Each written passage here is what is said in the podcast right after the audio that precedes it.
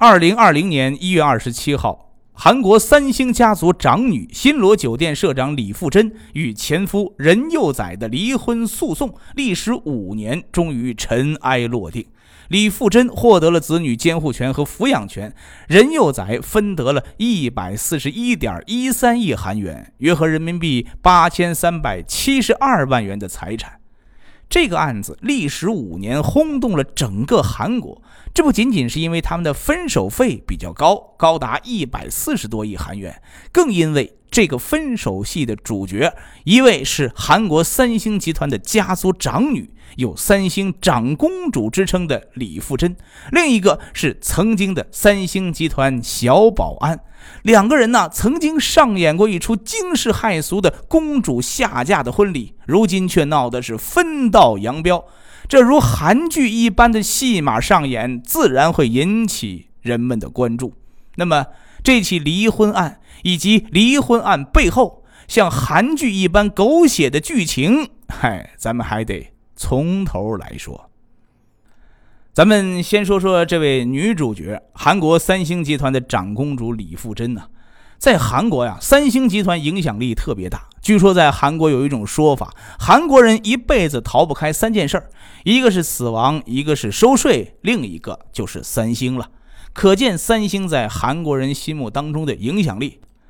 三星占据了韩国百分之二十的国民生产总值，三星的产品遍布了韩国的各个领域。而三星集团作为韩国最大的财团，它的事情自然引起人们的关注。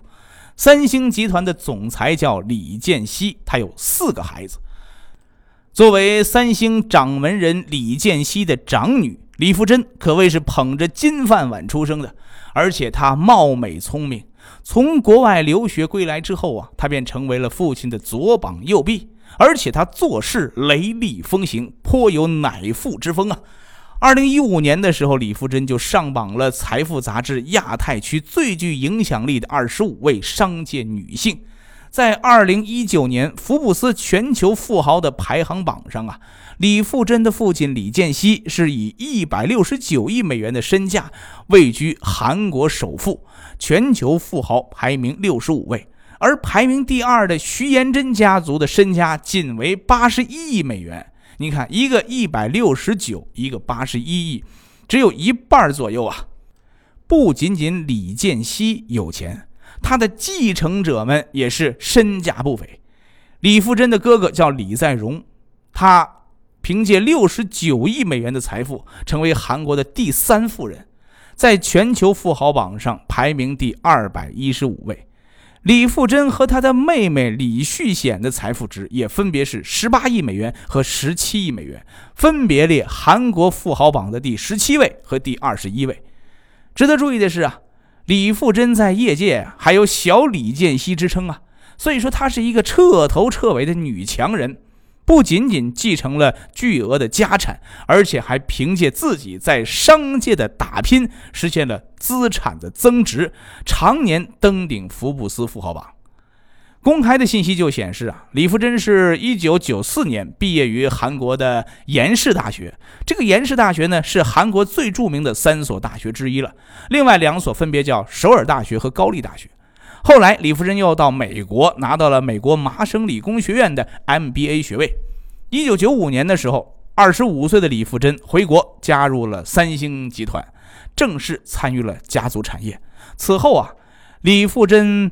自2001年开始参与三星集团旗下的新罗酒店的运营，并且在2010年被提升为新罗酒店和三星爱宝乐园的负责人，成为了三星集团旗下公司的首位女总裁。在李富珍的手里呀，原本毫不起眼的新罗酒店，在15年内营业额涨幅超过了百分之六百五十。他在韩国的仁川机场。还引进了韩国首家 LV 的免税店。二零零九年的时候啊，这个免税店就为新罗集团贡献了百分之九十的收入。可以说呀，经商方面他眼光独到，而且行事有效。资产到了他的手里，那是不光保值，还能增值啊！就是这样一个顶级的白富美。颇有商战韬略的女人，可是偏偏挑选男人的眼光却不咋地。按理说呀，李富真身边围绕的那都应该是门当户对的高富帅，都应该是精英阶层。可是他呢，偏偏不爱精英，爱上了自己身边的一个小保安，叫任幼宰。相比李富真来说呀，这任幼宰各方面就实在是太过普通了。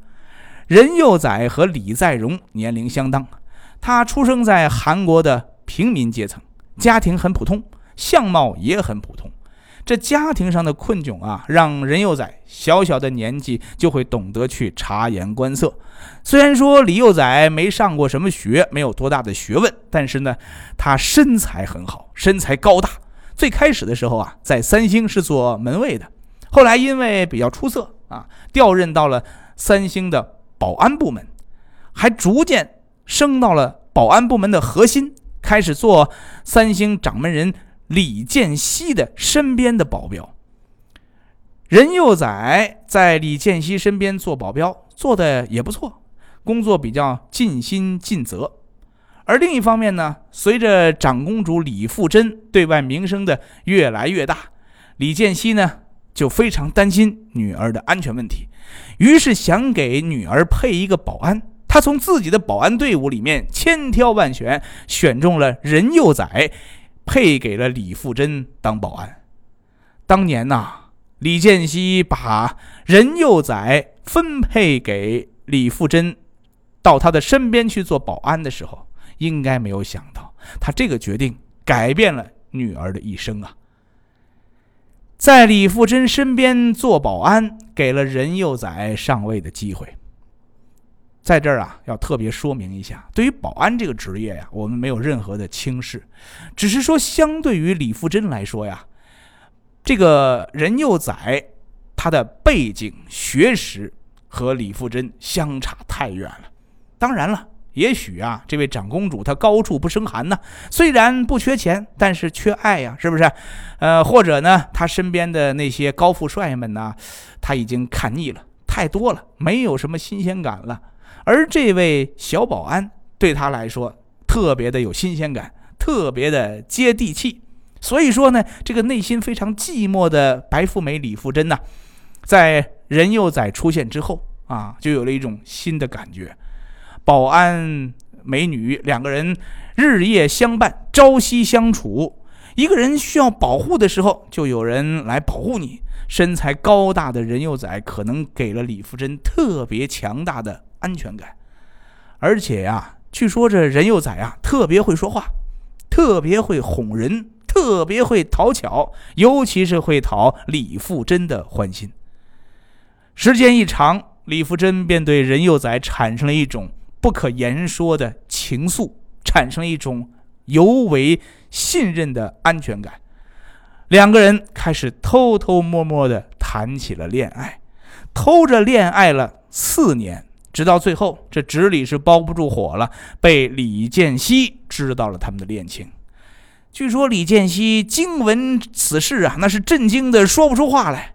一开始呢，当然是不同意他们二人的结合了。不光是女方家长不同意啊，据说连男方家长，就是任幼宰的父母，都觉得两家悬殊实在太大，也不同意这桩婚事。但是年轻人的恋爱。哪是老人们想管能管得住的呢？长公主李富真是一条道走到黑，死活要嫁小保安任幼宰，执拗是拗不过女儿啊。李建熙只好勉强同意了他们的婚礼。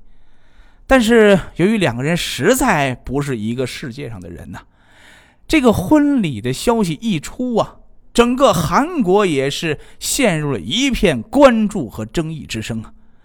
据说啊，李建熙第一次听到女儿谈的对象竟然是小保镖任幼宰的时候，那震惊的是，在他家族旗下的新罗酒店咖啡馆，一个人从开门坐到了关门，整整坐了一天呐！